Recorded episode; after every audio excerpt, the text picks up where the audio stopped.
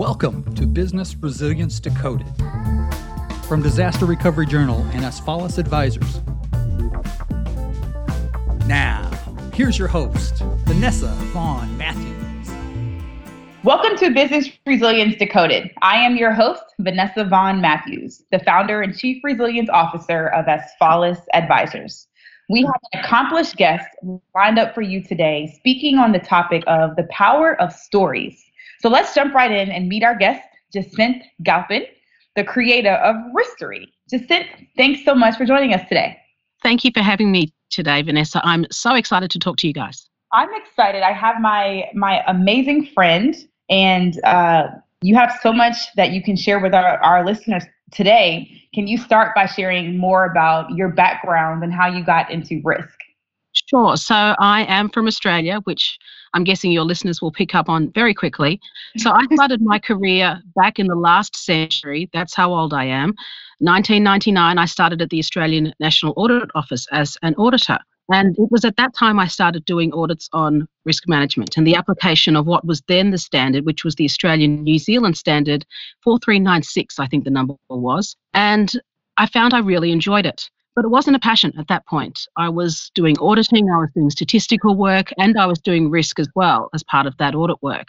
I think it was when I started with one of BP's subsidiaries, Elite Customer Solutions in Melbourne, that I really started to develop an ethos and concept around what risk management ought to be.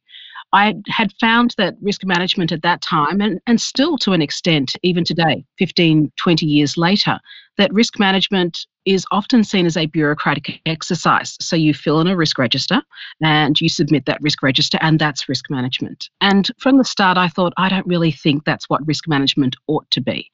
And I started to develop my, I guess, ethos around what risk management should be and started to realize that risk management isn't a bad thing um, or risk isn't a bad thing.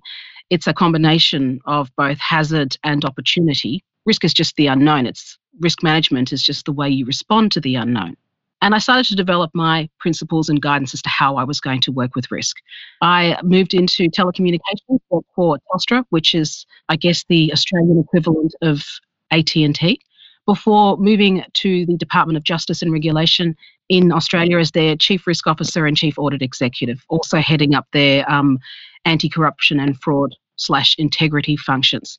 And this is when I really started to mature my approach to risk management and to really move away from the bureaucratic style of risk management that, was, that we so often see in organizations today and move towards what should risk management actually be and it should be the management of the unknown. And the tools and mechanisms that you utilize to manage the unknown, that should be specialized, it should be customized, it should be designed and fit for purpose. In 2016, um, I got bored of living in Australia, and my family and I packed up and moved to the US.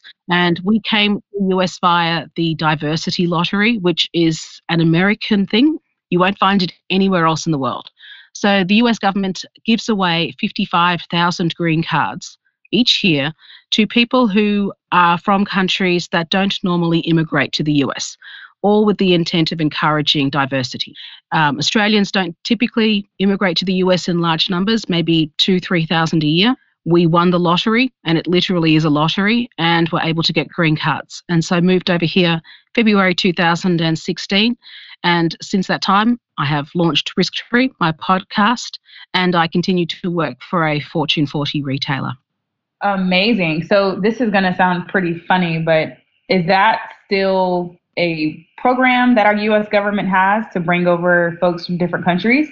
It is it is still a program. It's not a particularly popular program with either side. So Democrats, Republicans alike, neither of them particularly like it, and it's a curious one. All you have to have in order to once you you enter the lottery and your number gets called, your your number gets you get lucky and you win. But what that does is it, is it gives you the opportunity to apply for a green card. So you don't actually just win the green card straight out of the gate. You still have to go through a visa application process.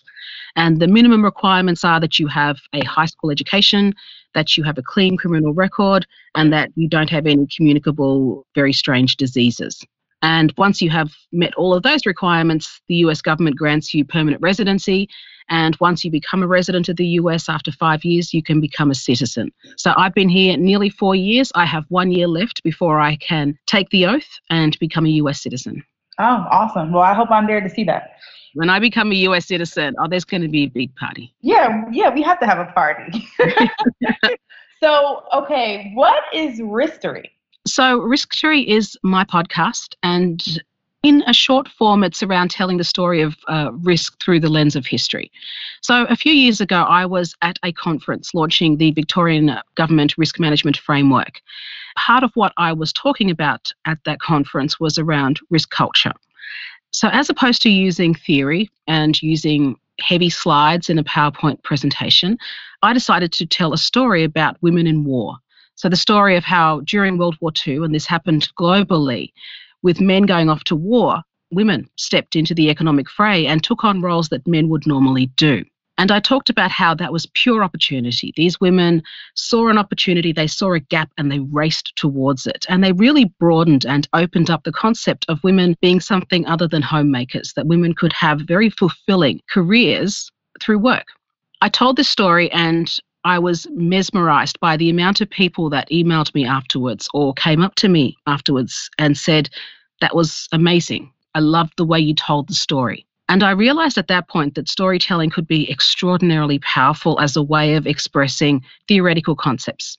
So I think that in the world of risk management, and I think to a certain extent resilience as well, we often rely on theory to explain our point. I think when we use stories from the past, using real people and using events that people might understand or know of, we create an emotional connection or a social bond between the story and the theory.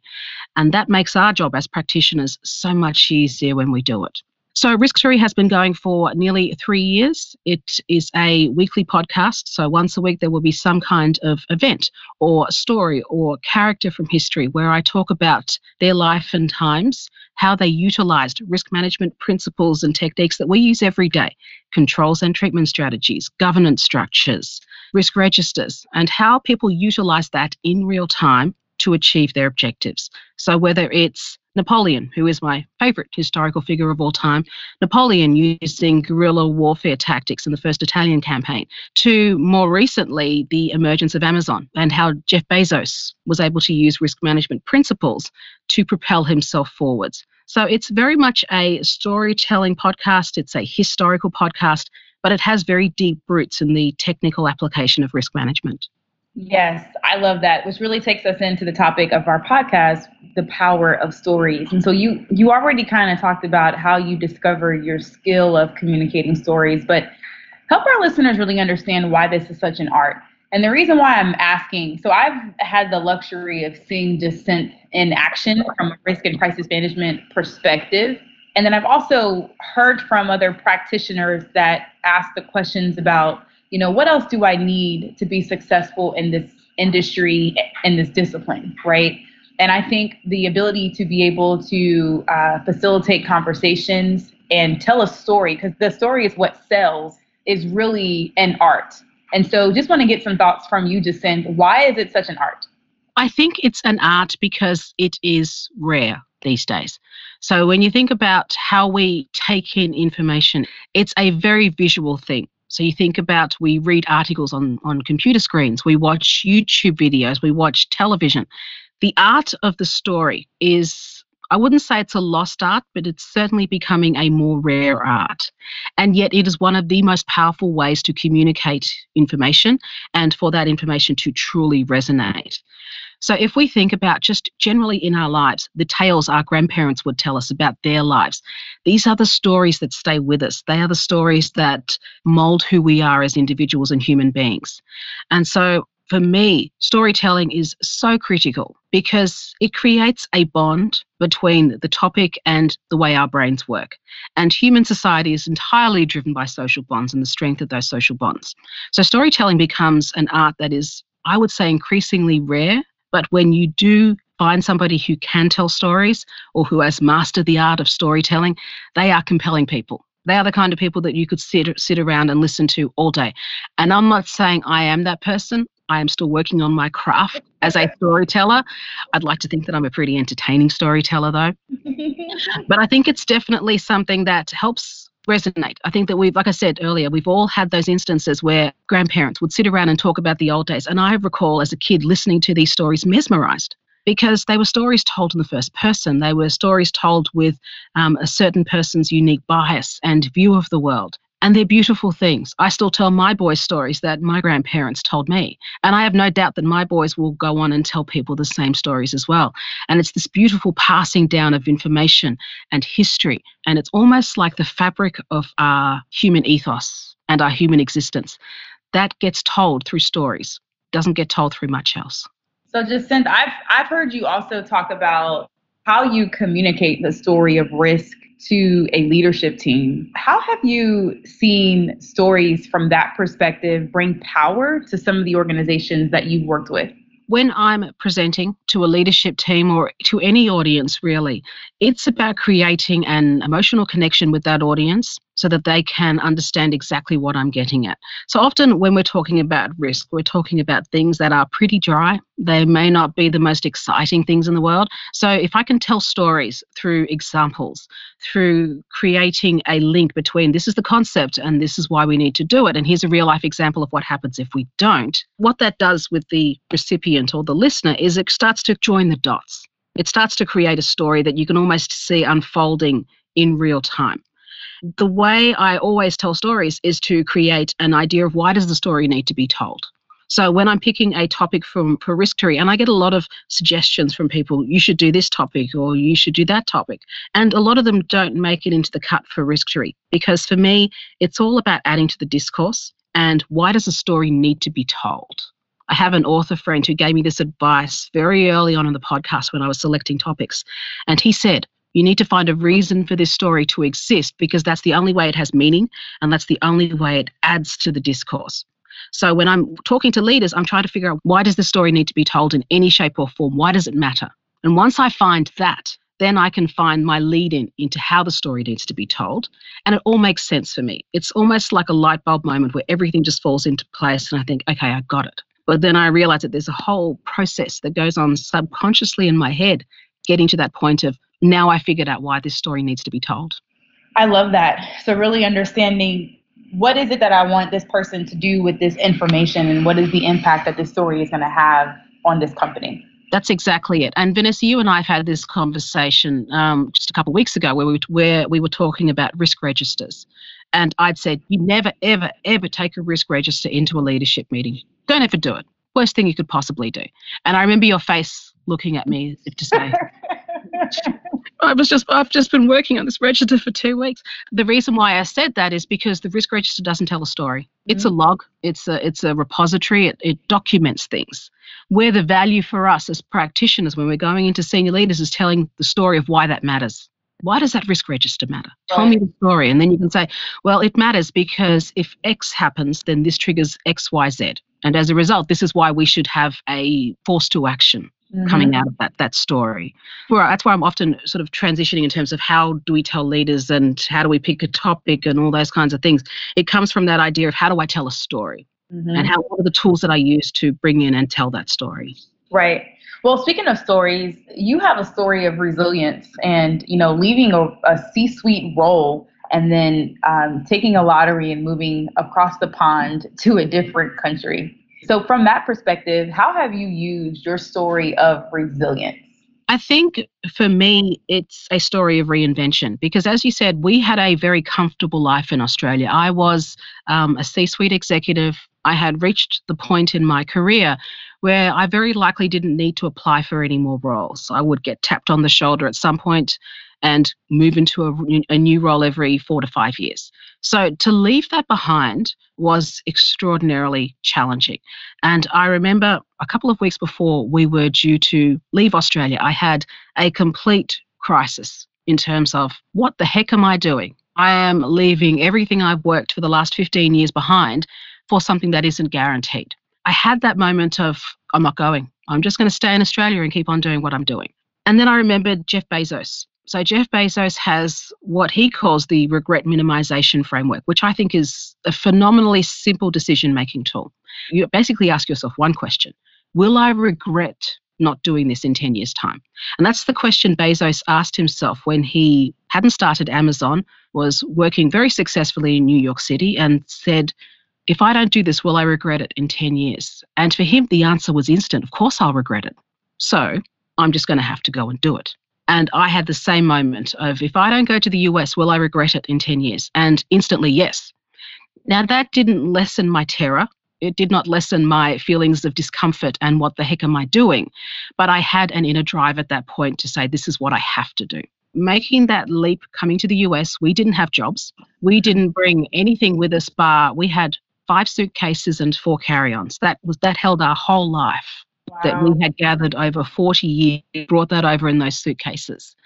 And I remember the first few days of being in the US being utterly confusing and utterly exhilarating.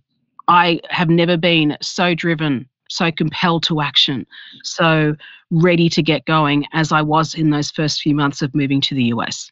Because I think as humans, we work over decades and years to get to a position of comfort. And once we get to that comfort position, we naturally become a little bit complacent. I think moving to the US forced me out of that complacency that I myself had gotten myself into. As a result, I now continually force myself to be put into difficult, complicated, unnecessarily horrible conditions. And I say that jokingly, as in, I, I don't enjoy pain, but I do like to feel a sense of discomfort at all times. And when I say discomfort, I use discomfort as a means of driving myself forward. And I think that every time I do that, I'm building up my own inner resilience when it comes to things that go wrong. And I see this happen every day when I'm comparing my responses to other people's responses, in that I'm pretty unflappable. I don't get stressed. I don't get worried. I don't react in ways that others would. And I think that's because I have developed an inner resilience by never getting too comfortable, by always being driven to actually get something done. Hmm. Well, that really sounds like what resilience is. And it really feels like you not only do you live this as a part of your profession, but it's who you are as a person. I think that's exactly it. And I think that's what makes good risk and resilience leaders are people who live those values every single day as part of their daily life. Because then when you talk to a senior leadership team, you are speaking from a position of authenticity. Mm-hmm. You are speaking with integrity. So even you, Vanessa, you left a Fortune 40 to start your own business. That's risk taking. That's being an entrepreneur that's leaping off the cliff and not knowing what's going to be underneath you when you when you leap. Right. And I think that signals to people in our industry, holy heck, this is a person who really does believe in what they do. And I like it. Yeah. You, you have a mindset that people are attracted to because they say, okay, she's living it. She's not telling me how I should be taking risks. She's actually out there taking risks. Oh my goodness. And I think that's the messaging that makes people like yourself so incredibly valuable to our industry.